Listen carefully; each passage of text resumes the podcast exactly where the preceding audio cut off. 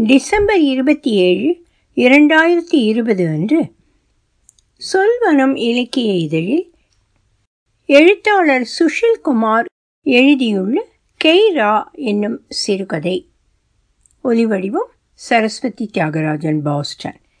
என்ன madam Selina இன்று நீங்கள் மிக்க மகிழ்ச்சியாக இருக்கிறீர்கள் போல உங்கள் கால் தரையில் படவே இல்லையே. எஸ் எஸ் ஒரு விஷயம் இருக்கிறது. இடைவெளியின் போது சொல்கிறேன் டியர் என்று சொல்லி கண்ணடித்து விட்டேன். ஏதோ பாடலை முணுமுணுத்தவாறு ஒயின் பாட்டில்களையும் தின்பண்ட பெட்டிகளையும் அடுக்கி வைப்பதை தொடர்ந்தாள் செலினா. ஒவ்வொரு முறை அவளது பகுதியை கடக்கும் போதும் அவளிடம் ஏதாவது பேசி அவளது புன்னகையை வாங்கிச் செல்வது எனக்கான ஓர் ஆசுவாசம். நாற்பதுகளை நெருங்கிக் கொண்டிருக்கும் அவள் பார்ப்பதற்கும் பழகுவதற்கும் ஓர் இனிய பதின் பருவத்து பெண்தான். வேலை தேடி வந்திருந்த போது அவளது வாழ்க்கையின் வலிமிகுந்த நாள்களில் இருந்தாள். அல்லது எனது கணிப்பு அப்படி இருந்தது. வலியை மறைத்து நேர்முக தேர்வில் எங்கள் நிர்வாக அதிகாரிகள் அனைவரையும் அசத்தி விட்டாள். வேலையில் அவளை மிஞ்ச ஆள் கிடையாது. வாடிக்கையாளர்கள் அவள் இருக்கும் பகுதியை நோக்கி ஏதோ காந்தத்தால் ஈர்க்கப்பட்டதைப் போல செல்வதை பார்த்து நாங்கள் அவளை கிண்டல் செய்வதுண்டு. பேசாமல் ஹாலிவுட்டுக்கு சென்று விடுங்கள் மேடம் செலீனா.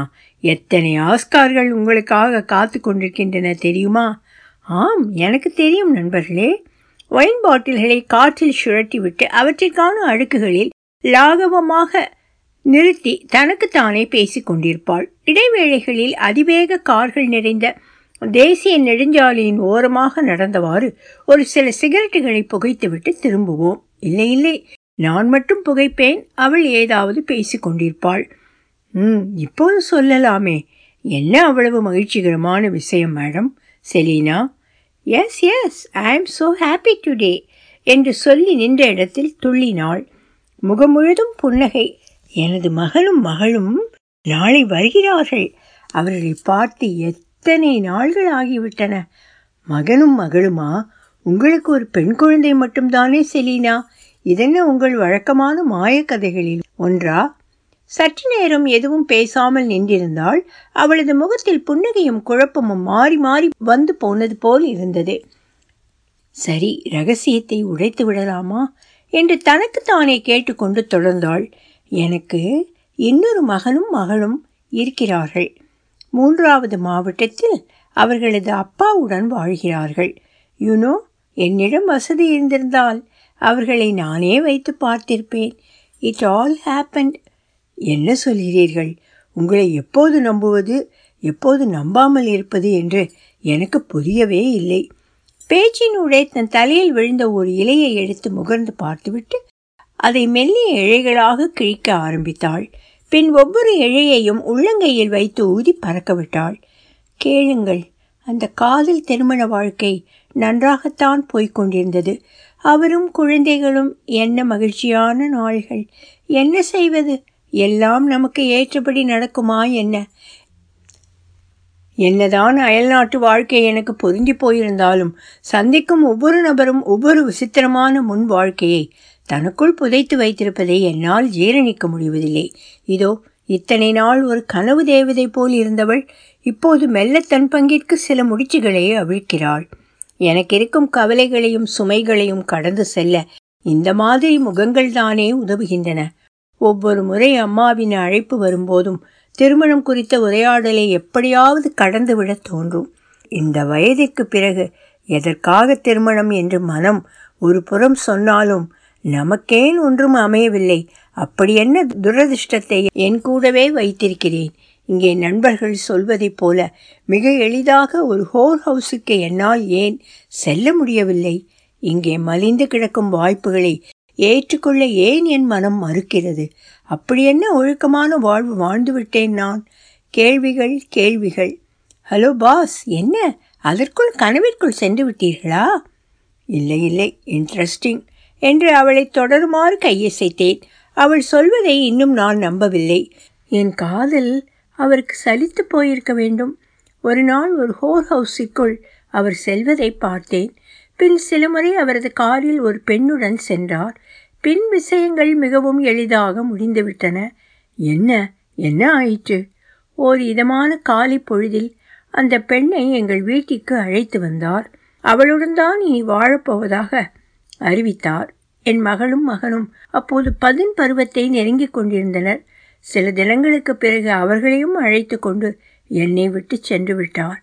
என்ன இவ்வளவு எளிதாக சொல்லிவிட்டீர்கள்? அதெப்படி அவர் செல்ல முடியும்? நீங்கள் தடுக்கவில்லையா?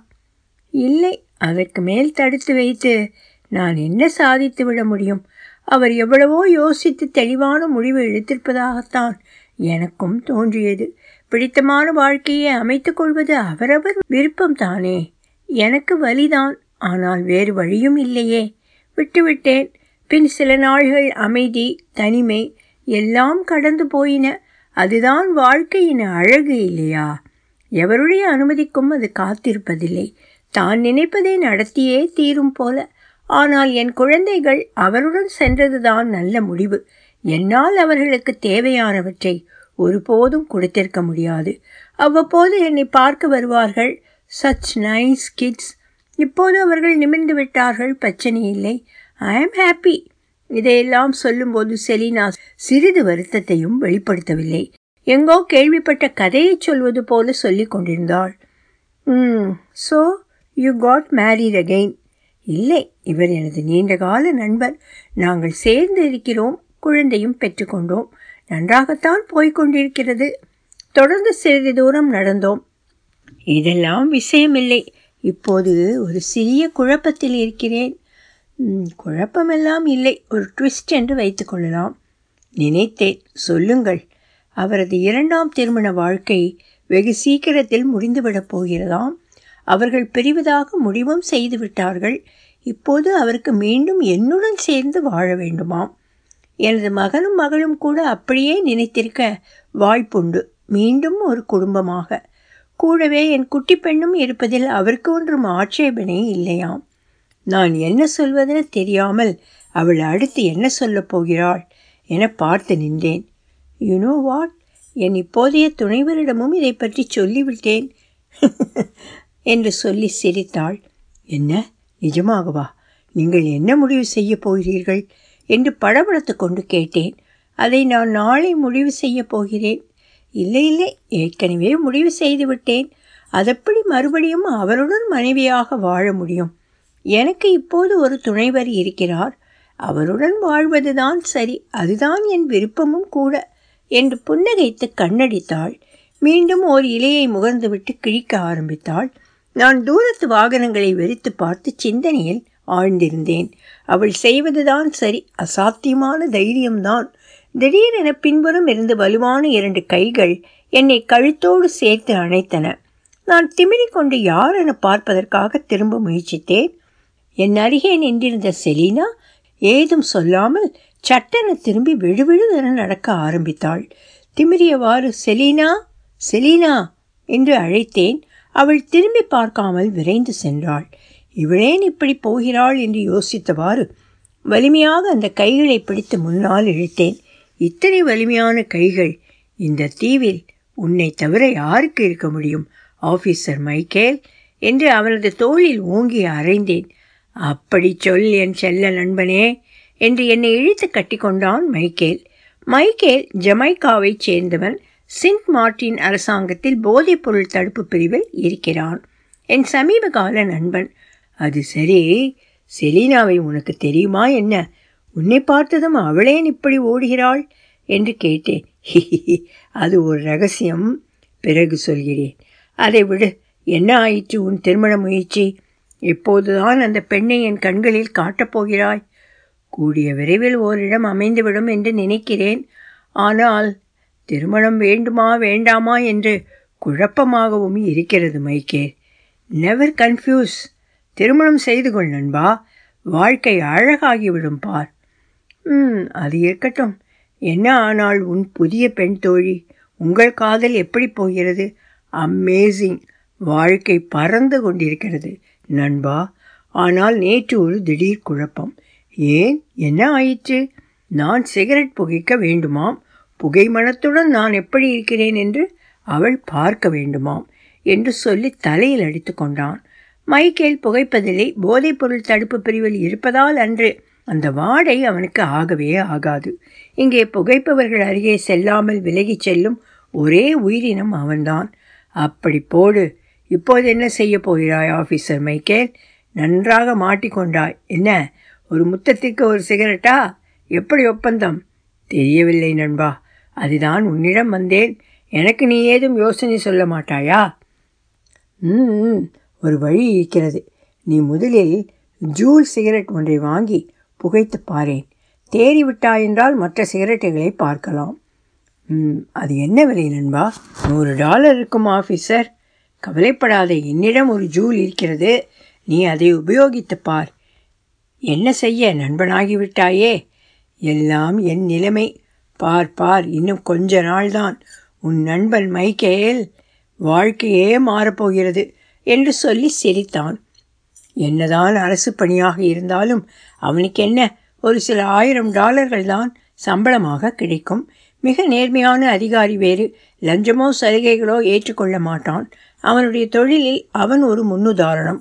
அவனது நடை உடை செயல்பாடு எல்லாமே மிக மிக நாகரிகமாக ஒரு நிபுணனைப் போல் இருக்கும். ஒவ்வொரு சொல்லும் ஒவ்வொரு மறுவினையும் அவனிடமிருந்து சரியான நேரத்தில் சரியாக வந்து விழும். நவீன தொழில்நுட்ப கருவிகளை பற்றி தெரிந்து கொள்வதில் மிகுந்த ஆர்வமாக இருப்பான். ஊரின் பிரபலங்களுக்கு அந்த வசதிகளை பற்றி தெரியப்படுத்துவது அவனது சிறு வியாபாரம். அதற்கான விளம்பர யுக்திகளுக்காக என்னை தேடி வந்தான். எந்த ஒரு புதிய கருவி கிடைத்தாலும் முதலில் என்னிடம்தான் கொண்டு வருவான்.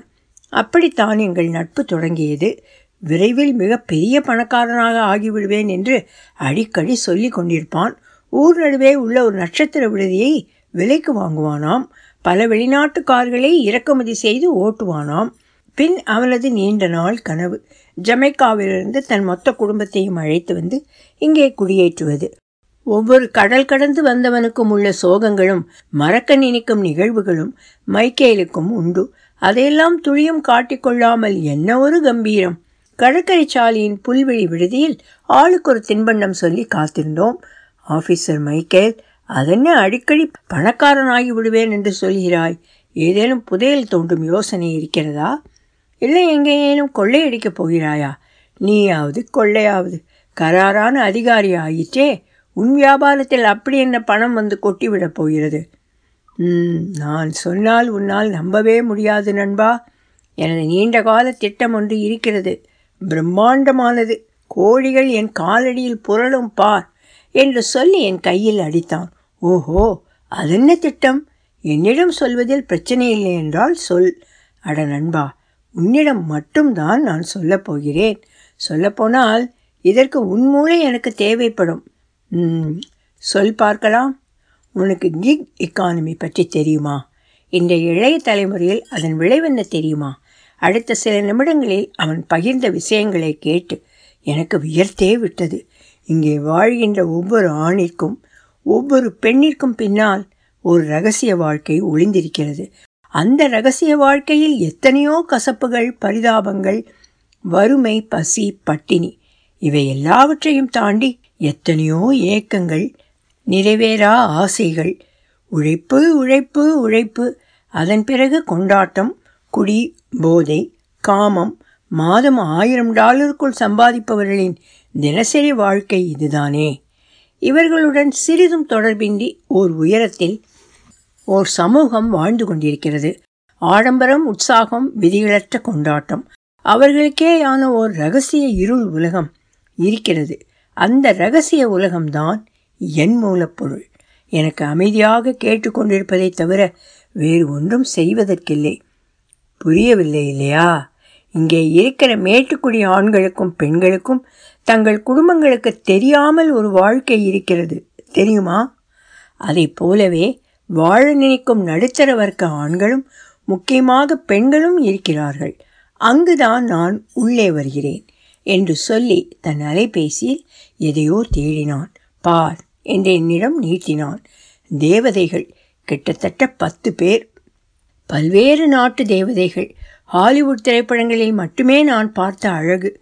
சொல்லப்போனால் அதையும் மிஞ்சும் அழகு. கவர்ச்சியான ஆபாசமான புகைப்படங்கள்.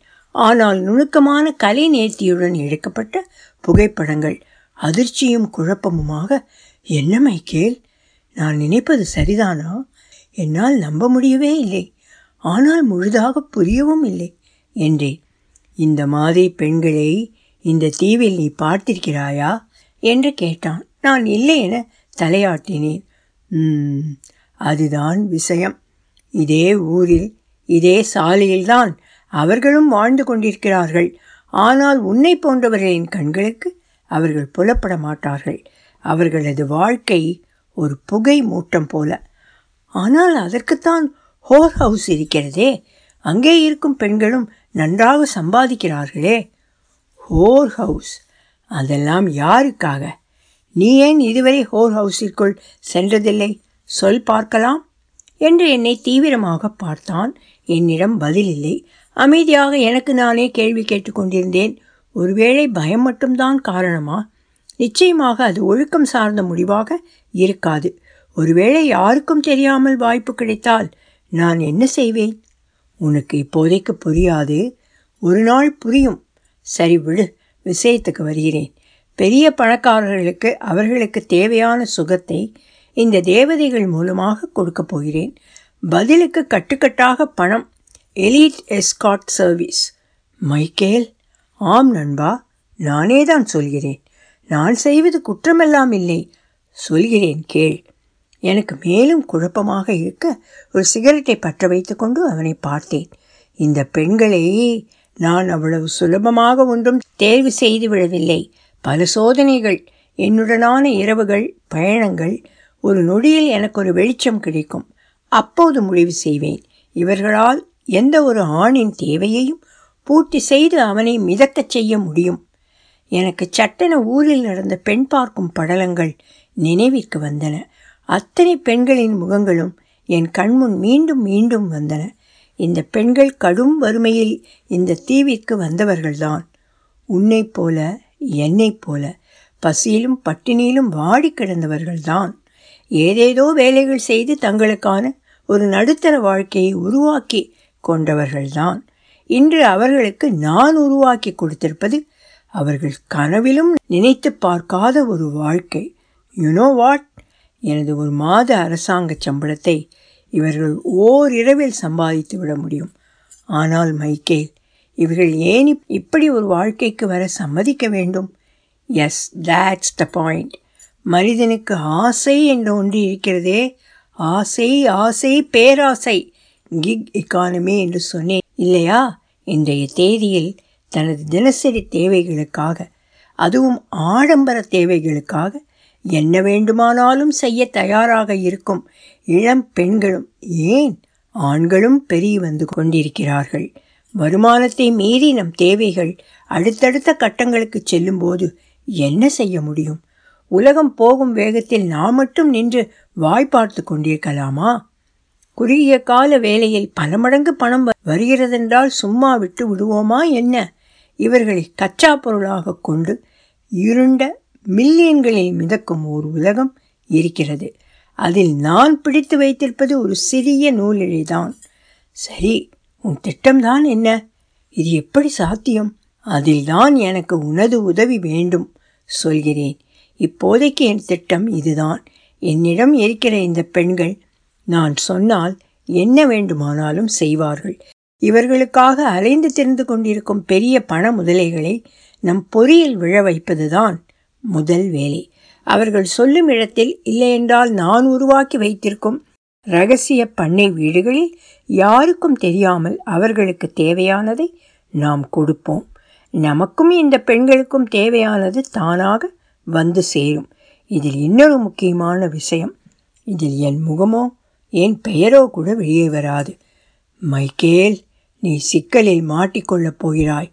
எனக்கு இது சரியாக படவில்லை. நண்பா இதில் என்ன குழப்பம் உனக்கு? நான் யாரையும் கட்டாயப்படுத்தி இதை செய்யவில்லையே. எல்லோருக்கும் வின் வின் திட்டம்தானே? ம் ஆனாலும் எனக்கு மனது உறுத்துகிறது. இந்த பெண்கள் பாவம் இல்லையா? அவர்களது தேவையை நீ உனக்காக உபயோகப்படுத்திக் கொள்கிறாய் தானே எஸ் பட் இது அவர்களே விரும்பி ஏற்றுக்கொள்ளும் வாழ்க்கைதானே? ஒரு சிறு துளி கட்டாயம் கூட கிடையாது. அவர்கள் எப்போது வேண்டுமானாலும் இதிலிருந்து வெளியே சென்றுவிடவும் முடியும். எல்லாம் பணம் நண்பா பணம். இவர்களில் சிலர் திருமணமாகி குழந்தைகளோடு வாழ்பவர்கள் சிலர் இளம் கல்லூரி மாணவிகள். தெரியுமா? ம் ஆமாமாம். நீ சொல்லும் பணக்கார ஆண்கள் ஏன் ஹோர் ஹவுஸிற்கு செல்லாமல் உன்னிடம் வர வேண்டும்? அதுதானே நம் தொழில் ரகசியமே நண்பா. அதை நீயே புரிந்து கொள்வாய் பார் என்று சொல்லி என் தோளில் கையை போட்டு என்னை இறுக்கி அணைத்து கொண்டான். எனக்கு ஏனோ அந்த கணத்தில் செலீனாவின் ஞாபகம் வந்தது. அவளே இவனை பார்த்ததும் அப்படி போனாள். அடுத்த நாள் மாலை என் அறைக்கு வந்திருந்தான் மைக்கேல். ஜூல் புகைப்பது எப்படி என்பதை அவனுக்கு காட்டினேன். இவளுக்காக நான் என்னவெல்லாம் செய்ய வேண்டியிருக்கிறது பார் நண்பா? எனக்கு முந்தைய நாளின் உரையாடல். ஏதோ கனவைப் போல என் ஆழத்தில் புதைந்து போனது போல் இருந்தது.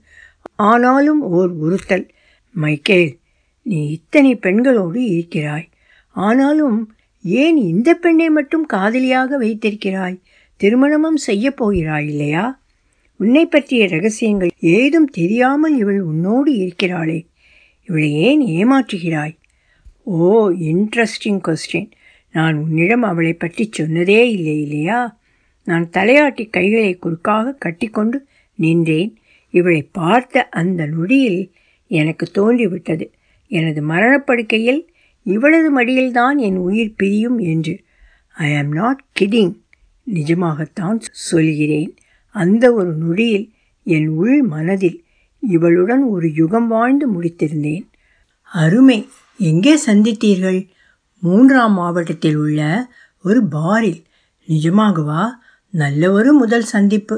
எஸ் நான் அங்கு நுழைந்த நொடியில் தூரத்தில் இவள் தனியாக ஒரு மேசையில் உட்கார்ந்திருப்பதை பார்த்தேன். அந்த மேசை ஒரு தனி வெளிச்சத்தில் பிரகாசித்து கொண்டிருந்தது. அவளது அலைப்பாய்ந்த கண்கள் அன்று எனக்காகத்தான் காத்து கொண்டிருந்தன. நீ என்ன அதிசய பிறவியா? இன்னும் எத்தனை ரகசியங்கள் வைத்திருக்கிறாய் ஆஃபீஸர் மைக்கேல்? அது சரி. பின் என்ன நடந்தது? ஜஸ்ட் கட் த கிராப் வெயிட்டரை அழைத்து இருப்பதிலேயே விலை உயர்ந்த ஒயின் பாட்டிலை கொண்டு வரச் சொன்னேன். ம். அதை கொண்டு போய் அவளிடம் கொடுத்துவிட்டு ஒரு துண்டு சீட்டையும் கொடுக்குமாறு சொன்னேன். துண்டு சீட்டா? என்ன எழுதி அனுப்பினாய்? வெரி சிம்பிள் தயவுசெய்து இன்று நீ யாருடனும் நடனமாடி என் இதயத்தை நொறுக்கி விடாதே அன்பே என்று எழுதியிருந்தேன். கமான் மேன் அவள் என்ன செய்தாள்? சீட்டை வாங்கி படித்தவள் ஒரு நிமிடம் சீட்டையும் என்னையும் மாறி மாறி பார்த்தாள். பின் மெல்ல என்னை நோக்கி நடந்து வர துவங்கினாள். நான் தூரத்திலிருந்து அவளை வர வேண்டாம் அங்கேயே இரு. என சைகை செய்தேன். அவள் குழப்பமாக திரும்பி தன் மேசைக்கு சென்று உட்கார்ந்தாள். என்னடா அது? சொல்கிறேன். அன்று இரவு முழுதும் அதிகாலை கிட்டத்தட்ட மூன்று மணி வரை நானும் அவளும் எங்கள் மேசைகளிலேயே உட்கார்ந்து ஒருவரை ஒருவர் பார்த்து கொண்டிருந்தோம். இடையில் எத்தனையோ பேர் அவளை நெருங்கி பேச முயன்றார்கள். அவள் அசைந்து கொடுக்கவில்லை. ஓ பிறகு என்ன நடந்தது? என் கைகளை பற்றி கொண்டு என்னோடு வந்துவிட்டாள். இன்று வரை அவளது கைகள் என்னை இறுக்கமாக பற்றி கொண்டேதான் இருக்கின்றன. She is a goddess man மைக்கேலை ஆற தழுவிக்கொண்டேன். அப்போதும் செலீனாவின் முகம் என் கண்முன் வந்து நின்று என்னை ஏதோ கேட்பது போல் இருந்தது. மைக்கேல் என் காதுகளில் மெல்ல கிசுகிசுத்தான். அதிர்ச்சியாகாதே. எனது எலிட் எஸ்காட் சர்வீஸின் மைய மூளையே என் காதலிதான். ஐ எம் நாட் கிடிங் அடுத்த நாள் அலுவலகம் முடிந்து கிளம்பிய போது செலீனா வந்தாள். அவளை பார்த்ததும் மைக்கேலை பற்றி கேட்கலாமா என தோன்றியது. இன்று எங்கள் வீட்டில்தான் உனக்கு இரவு உணவு. வா என்றாள். அது செலினா இன்னொரு நாள் வருகிறேனே. நோ நோ நான் என் குடும்பத்தில் எல்லோரிடமும் சொல்லிவிட்டேன். நீ வந்தே ஆக வேண்டும். செலினாவின் வீட்டிற்கு அன்றுதான் முதல் முறை செல்கிறேன். ஒரு அடுக்குமாடி குடியிருப்பின் கடைசி தளத்தில் இருந்தது அந்த கூண்டு போன்ற வீடு. வாடகைக்கும் உணவிற்கும் தான் செலினாவின் சம்பளம் சரியாக இருக்கும். அவளது துணைவன் என்ன வேலை செய்கிறானோ என்னவோ. உள்ளே நுழைந்ததும் அவளது துணைவன் வந்து கை கொடுத்து அழைத்து வரவேற்றான். அவனது சட்டையை பிடித்துக்கொண்டு மறைந்து நின்றாள் அவளது குட்டி பெண். உள்ளே வாருங்கள் மற்றவர்களையும் சந்திக்கலாம் என்று என்னை அடுத்த அறைக்கு அழைத்துச் சென்றாள். செலீனா பரபரப்பாக சமையல் அறைக்கு ஓடினாள். சாப்பாட்டு மேசையில் ஒரு பெரியவரும் ஒரு இளைஞனும் உட்கார்ந்திருந்தார்கள். பெரியவர் என்னை பார்த்ததும் கையசைத்து புன்னகைத்தார். அந்த இளைஞன் தன் அலைபேசியில் மூழ்கியிருந்தான். விருப்பமின்றி தலையை தூக்கி ஹாய் என்று சொல்லிவிட்டு மீண்டும் தலையை தொங்க போட்டுக்கொண்டான் பெரியவரும் செலீனாவின் துணைவனும் நானும் ஏதேதோ பேசிக் கொண்டிருந்தோம். நீண்ட நாள் நண்பர்களைப் போல நாட்டு நடப்பு அரசியல் கொரோனா வியாபாரம் என்று ஏதேதோ சற்று நேரத்தில் செலீனா ஒவ்வொரு பதார்த்தமாக கொண்டு வந்து மேசையில் அடுக்கினாள். என்ன ஒரு இத்தாலிய உணவு மனம்? முகத்தை கழுவி கொண்டு வந்தவள்? சரி சரி சாப்பிடலாமா? என்று கேட்டாள். எல்லோரும் எழுந்து கைகளை கழுவிக்கொண்டு சாப்பிட உட்கார்ந்தோம். அப்போதுதான் நான் கவனித்தேன்.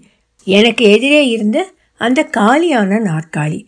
மேடம் செலினா மறந்தே விட்டேன். எங்கே உங்கள் மகள்? ஓ எஸ் கெய்ரா?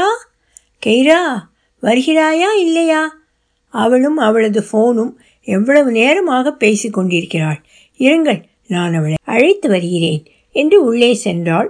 சில நிமிடங்களில் செலீனா முன்னால் வர அவளது தோள் மீது கைகளை போட்டுக்கொண்டு ஆடிக்கொண்டே பின்னால் வந்தாள் கெய்ரா.